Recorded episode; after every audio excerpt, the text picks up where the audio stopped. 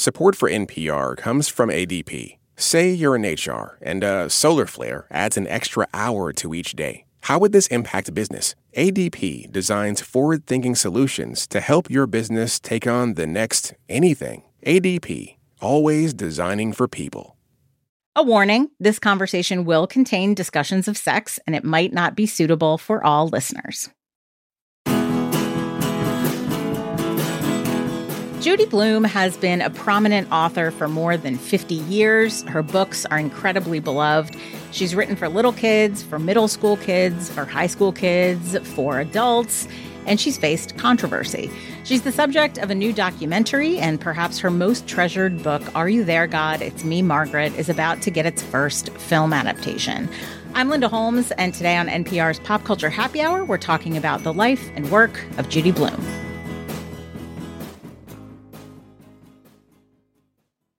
Support for NPR and the following message come from FX's The Veil, starring Elisabeth Moss. FX's The Veil is an international spy thriller that follows two women as they play a deadly game of truth and lies on the road from Istanbul to Paris and London. One woman has a secret, and the other has a mission to reveal it before thousands of lives are lost. FX's The Veil, now streaming only on Hulu.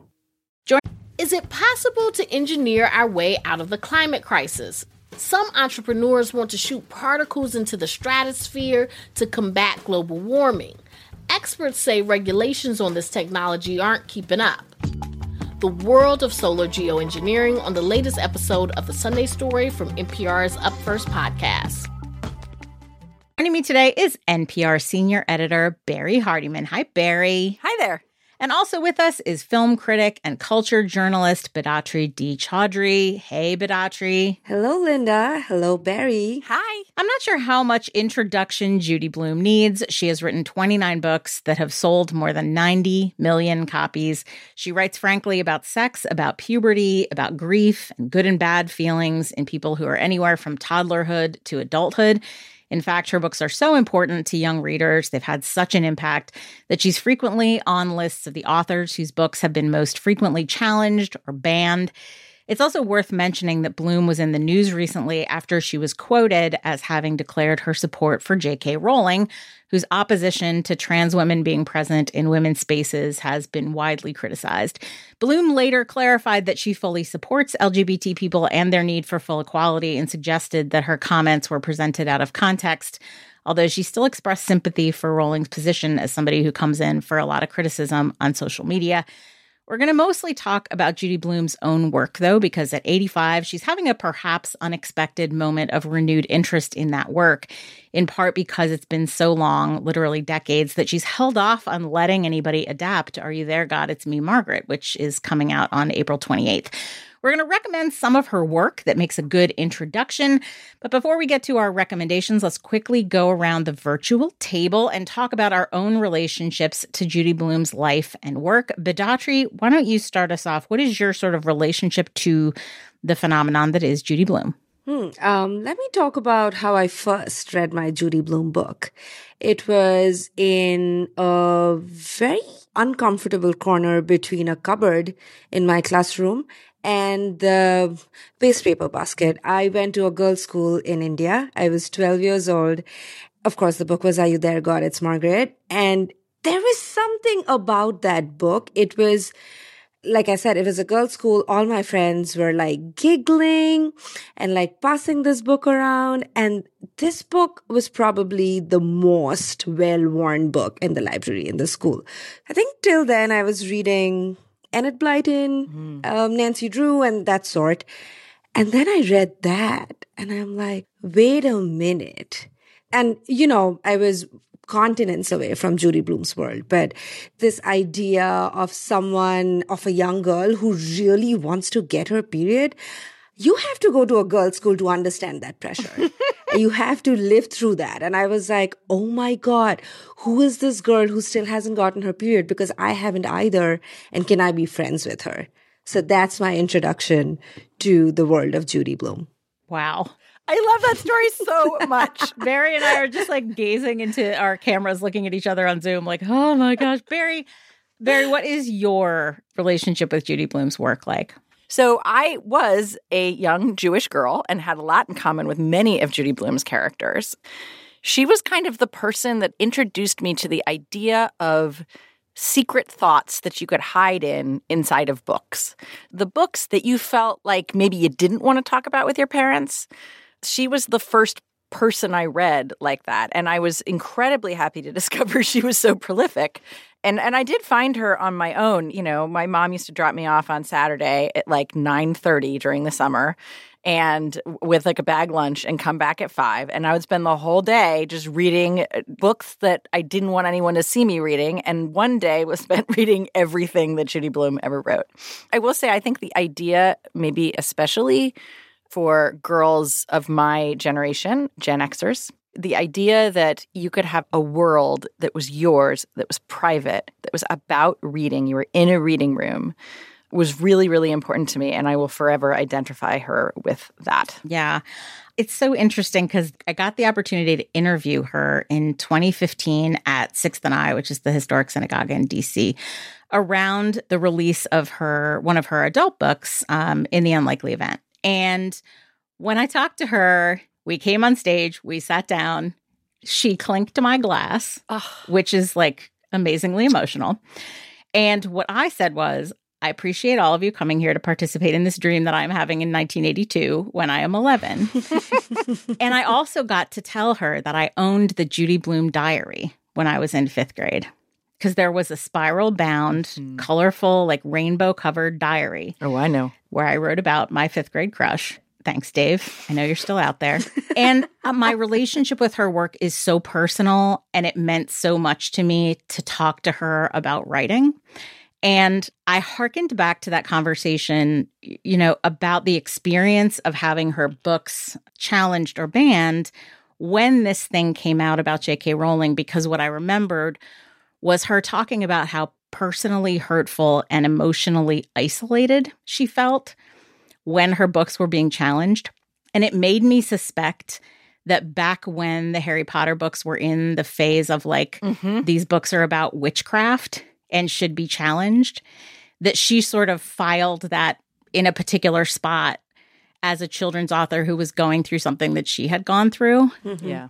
And didn't sort of rethink when it became really about a whole other, you know, kind of stuff that really doesn't have anything to do with the content of Rowling's books. And I don't want to be making the same error about Judy Blume that I fear maybe she's making about J.K. Rowling, which is to say, I had a conversation with this person and they were lovely to me. And so I'm hesitant to rethink my, you know, my feelings about them. But it did make me realize that I think her ability to talk about the emotion of that is related to why I appreciated her books so much as a kid. Mm-hmm. They are so straightforward, and I have such a memory of reading are You There, God? It's Me, Margaret. And just like Bedatri said, I read it when I had not had my period yet.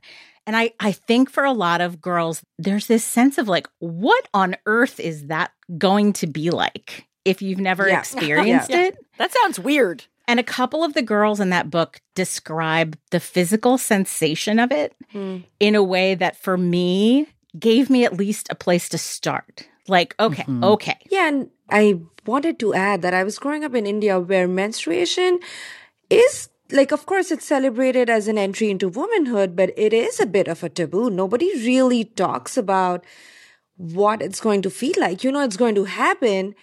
And then for five days in a month, you can't go into a temple. Mm. You know, that is all I knew. And the sanitary napkin advertisements around me were, you know, we've all seen those, the blue liquid and mm. you can't jump around. You can't eat pickles. That was where I, I was at when it came to this idea of what menstruation is. And to see her turn it into something so joyful something that should be aspired towards, something that you really want. You're praying to God every day. I know the word radical gets thrown around a lot, but it was radical and life changing for me. Yeah. I realized just the other day that's still in my head from reading Are You There, God? It's Me, Margaret, when I was probably 10 or so, was the turn of phrase it felt like something was dripping from me. And the reason why I remember that is that at the time I was like, okay, Yeah. okay. Yeah. It just was like a starting point for something that felt so foreign to me. It's also, by the way, an introduction to what it might be like to talk about it with your friends. Yeah. Because I read that book so young that I, there's, you know, I was like nine, I think, when I read it, um, which is now mind blowing to me because I have a nine year old and I'm, I, I didn't realize that it could be a topic of conversation. And thank goodness I read that book because when it suddenly became a thing at my middle school, I was prepared for the different ways that one could feel about it. You could be scared about it. You could be worried about it. You could really be excited about it. You could pretend to get it, which was definitely a thing that happened multiple times. It, it may have happened to one such as myself. It May Uh, have. you know, it may have. may have. So, you know, I mean, it, it was a frame of ref- reference for the physical stuff, but it was also this emotional frame of reference that introduced me to the idea of, again, personal um, conversations about this, which then have continued into now, you know, perimenopause and all the other stuff that's uh, waiting for you at the other end. You know what I mean? It's true. It's true. It's so interesting you say that, Barrie, because it's verbal conversation, but also this nonverbal communal knowledge sharing because I remember the dog eared pages. Yes. So someone before me and someone before them had read this book and dog eared these pages, underlined them or whatever, and said, you should know this. Yeah. And it felt so beautiful to be a part of that invisible community. That is beautiful. One of the things I talked to her about when we spoke about this book was how, on the one hand, it is this really important and special moment of her kind of learning to share this knowledge with her friends and this conversation with her friends. But also, these friends are kind of her introduction to navigating the expectation that you kind of judge yourself in certain ways, what your body mm-hmm. looks like, how you interact with boys. Like her coming of age into puberty is also her entree into a certain invitation to feel competitive about your body and your womanhood and all that kind of stuff. When I said that to her, she said, "That's so sad." and I I get it, but I think it's both. Yeah. I think it's a little bit of both. That's a challenging time for a lot of reasons. But we do want to recommend some of her books other than Margaret. Bedatri, you are going to start with, oh, I really want to hear you talk about this book. Tell us what you picked. Me too. I can't wait to hear. My Judy Blume recommendation is uh, Forever. Uh, it was written in 1975, and it's a love story between two teenagers, Catherine and Michael. And um, spoiler alert, their love doesn't love forever. I know I'm like talking about my childhood a lot, and like maybe I am like being my own therapist when I'm doing this, but every film, every song, every love story that surrounded me when I was 15, 16 was about a forever kind of love. And then we're like, even when they have to die, they die together, you know, that kind of a thing. I don't know if I was the only one, and you guys can probably tell me, but the guy I was in love with when I was 15, I thought I'm going to marry him, be the mother to his children, own a, you know. For sure. I was living in India, but I wanted a wooden cottage with a white picket fence. uh, reader, that didn't happen. But I think Forever is beautiful, A, in the way it talks about two teenagers being in love. And not just being in love, but like hormonal and very hungry for sex, which was real, like, you know, and then nobody else was talking about that. My mom was saying, you should be studying. This is not a good time for you to date. So, well, mom, bad news. But uh, it was just great because A, it showed that and it was okay to fall in love, to fall in what you think is love back then. But also, it's probably not going to work out, and that's okay Yeah. and which is a lot. Like I thought I'm gonna die after my first breakup. I cried so much. I literally, I was like, "Do you die from crying?" So reading Judy Blume at that point in my life was like, well, it didn't last, but like, a look back at everything beautiful that you shared, and b that you're gonna be fine. It's okay. that book was revolutionary in that it seemed impossible that you could feel the feelings that you had and then it would end, you know? Yeah. And then also revolutionary in the way that it talked about sex. I am not sure, but it was definitely one of the first times I read about orgasm. and that that was a thing to aspire to desire you know what i mean that that Mhm. definitely i think also there is some am i making this up stop me if i am but i i seem to remember there's discussion of of michael not uh, He's not aroused. yeah Yeah. and that's a thing totally revolutionary in a you know in a YA novel to talk about not just the sort of ins and outs of women's bodies but of boys too Right, for sure. so I think Forever is radical for sure. Yeah. She has said that one of the reasons she wrote that book is that one of her daughters wanted a book where nice kids can have sex and not die. Ah, Yeah. And it's not just not die, but to me, it's like not have an experience that makes them regret it yes. or makes them like feel like this was a terrible decision. And it's amazing to me to read that about a book she wrote in 1975 because you couldn't get that on television in the 90s. Mhm. You know, Mm-mm. in the 90s, Yeah. if you had teenagers who had sex, you would see a pregnancy scare, you would see an STD scare, you would see regret, you would see all kinds of stuff. So I appreciate that pick. Barrie, what is your pick? So I'm going to choose Wifey, which has the distinction of being one of like five books that I own a first edition of. And by the way, one of the other ones is VC Andrews. So, you know, I get it. uh, I know you do. So, Wifey, which I think came out in like 1978, is an adult novel, and I think it was her first. And I found it at my grandmother's house in a stack of books that were some of which were romance novels and others were just, you know, truly adult fiction. Uh, I loved going to my grandmother's house.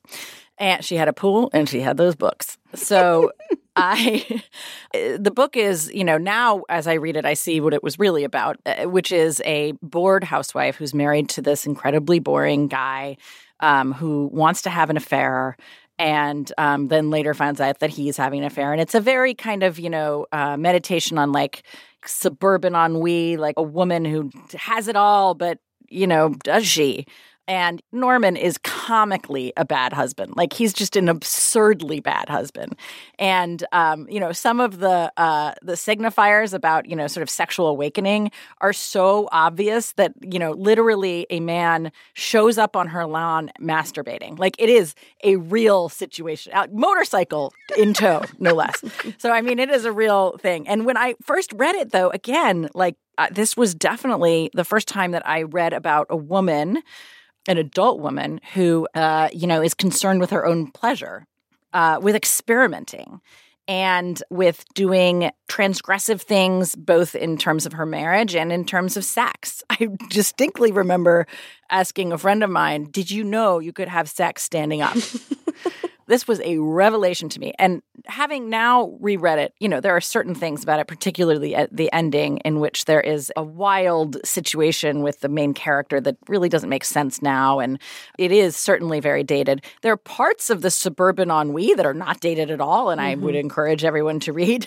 um, but there was no other book like this and the, the the holy trinity of "Are you there, God? It's me, Margaret," forever, and wifey really made up the kind of literary canon of sexual experience that I had any contact with, mm-hmm. and not just sexual experience, but of friendships and of relationships, of spiritual relationships. I mean, one thing that "Are you there, God? It's me, Margaret" is it's about having a relationship with God. Yeah. you know. So I don't know that there are three more important books to my development than that particular trio.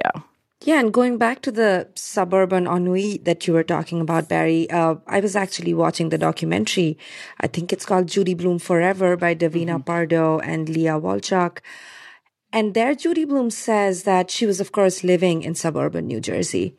And she says that, you know, the women's movement had come to America. Women were burning bras on the streets, but not in the streets of where I lived. And of course, you know, the release of Wifey and her divorce with her first husband, um, John Blume, happened around the same time. But what I loved in the film, where the first thing she said about her divorce was like, I wanted to live in the city. Yeah. And there's this beautiful image of her on the brink of a somersault. It was so joyful. This idea of this woman who's famous, who's uh, a mother to two children, but she just wants to live in the city. She's done with suburbia and she just wants to burn her bra, which was so beautiful. Um, so that's what I remembered uh, when I heard you talking about wifey. Can I can I say one fun fact too, you guys? Yes. Probably you already know this, but her mom and Philip Roth's mom were friends. Wow. Wow. I mean, Yeah. right? And there's this great story um, where they run into each other in the supermarket, you know, and he's written "Goodbye Columbus," which is, you know, certain, and you know, she's written "Are You There, God? It's Me, Margaret," and they say, and well, I can't remember which mother asked the other, you know, what do you say when they say when they ask you, how does she know all that? And the response is, I don't know. I just say it wasn't me. but it is amazing like, because those books, in some ways, are in conversation with each other, you know? Yes, and it's so fascinating you say that because she says this in the documentary that she had never had conversations about sex with her mother growing up. Mm-hmm. But her mother typed each and every, uh, till she died, of course, each and every of her manuscripts. So she's like, what was my mother thinking when she was typing out these long, I mean, actually, they're not long. They're actually a very, a few lines in each book. Yeah. But what was my mother thinking when she was typing these things out? Things we had never spoken about. Totally fascinating. Oh, that's a good detail. Um, the book that I picked is from the opposite pole of her work from Wifey in a bunch of different ways. I wanted to talk a little bit about her work, both her work for little kids and her work that was about boys, um, because she's often associated, I think, so much with writing for girls that it sort of gets forgotten that she also wrote books about boys. She wrote, Then Again, Maybe I Won't, which is a, a kind of a puberty adolescence book centered around the experience of a boy. But she also has this series called the Fudge series that starts with the book Tales of a Fourth Grade Nothing. Mm-hmm. And Tales of a Fourth Grade Nothing is about Peter, who is nine years old and has a two turning three year old brother whose nickname is Fudge. What I love about this book is that it's almost like how I feel about some of the John Hughes movies is that they find a way to take seriously the emotional landscape of younger people. Mm-hmm. Even though it is a lighthearted book, it moves fast. It's a quite a young audience for this book. But it moves through Peter having these complicated feelings about having this toddler sibling that he in some ways loves him but also is like legitimately aggravated by him and it's mm-hmm. legitimately aggravating there's a sense there's not a sort of a Yeah. You should recognize that really you love your brother and really everybody in a family just loves each other. There's an event late in the book that's very hurtful to him and very painful for him. And he's kind of, allowed to be mad and hurt and to sometimes wish he didn't have this brother. But there is also this lovely couple of scenes, one with his mother and one with his father, where you can sense that this nine year old is partly dealing with the world by just beginning to get these slight glimpses of being invited into the world of grown-ups by his parents because they sort of laugh about something together about fudge. Hmm. And it kind of becomes a little bit of a confidence between those of us who live in this family with this kid know how nutty he can get right mm-hmm. And she used this book as a jumping off point for a series of books about these kids who live in this apartment building in New York. And I like this book because Peter is allowed to really, in some ways, not enjoy the experience of having a sibling. Mm-hmm. And that's okay. Like, it's okay to be annoyed by your family. Sometimes your family can be annoying. Also, Fudge is like feral. Fudge is like feral, and it doesn't really. He eats a turtle, right? Yes. What? And it doesn't teach the kid, you feel like this, you should feel like that, mm-hmm. right? It teaches the kid, you feel like this, and that's okay. And it's very accepting of those feelings. And that's one of the reasons why I love that book. It's so funny that you say that because I, I always think of Tales of a Fourth Grade Nothing as being the thing that made my older son a reader who has a, you know, a, brother that is three years younger than he is. And everything you've just described is so much his experience. And I sort of didn't under, I was like, oh, it's funny. He's going to like it because it's a comedy. But now I realize he liked it because his brother was feral and incredibly annoying and did not kill any pets. But, you know, it's a really great sort of sibling therapy book. It's it's very empathetic toward older siblings, I think. Give this to your older children, people. well, we want to know what your favorite Judy Blume works are. Find us at facebook.com slash PCHH. That brings us to the end of our show. Barrie Hardymon and Bedatri D. Choudhury, thank you so much for being here. This was so fun. This really was so, so fun. Thank you. I would not do it with anyone else. Absolutely. Yes. Well, we want to take a moment to thank our Pop Culture Happy Hour Plus subscribers. We appreciate you so much for showing your support of NPR. If you haven't signed up yet, you want to show your support, and you'd like to listen to this show without any sponsor breaks, head on over to plus.npr.org slash happy hour or visit the link in our show notes. This episode was produced by Candice Lim and Mike Katzif and edited by Jessica Reedy. Audio engineering was performed by Gilly Moon. And Hello Come In provides our theme music. Thank you for listening to Pop Culture Happy Hour from NPR. I'm Linda Holmes, and we'll see you all tomorrow.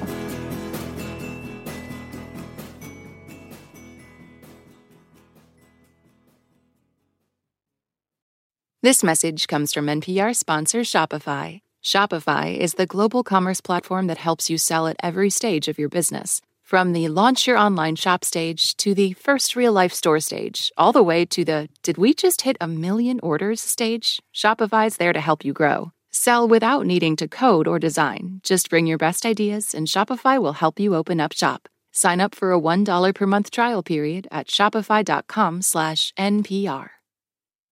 This advertisement comes from our paid sponsor, Fundrise. High interest rates mean that real estate assets are available at a discount compared to previous valuations. The Fundrise flagship fund plans to expand its billion dollar real estate portfolio over the next few months. Add the Fundrise flagship fund to your portfolio at fundrise.com/npr. Carefully consider the investment objectives, risks, charges, and expenses of the fund before investing. Read the prospectus at fundrise.com/flagship. Humans are kind of overrated. Over on Shortwave, a science podcast, we're only kind of kidding. We're bringing you the wondrous world of animal science to your daily life. From queer animal love stories to songbird memories, we're showing you how critter knowledge informs human science. Listen now to Shortwave, a podcast from NPR.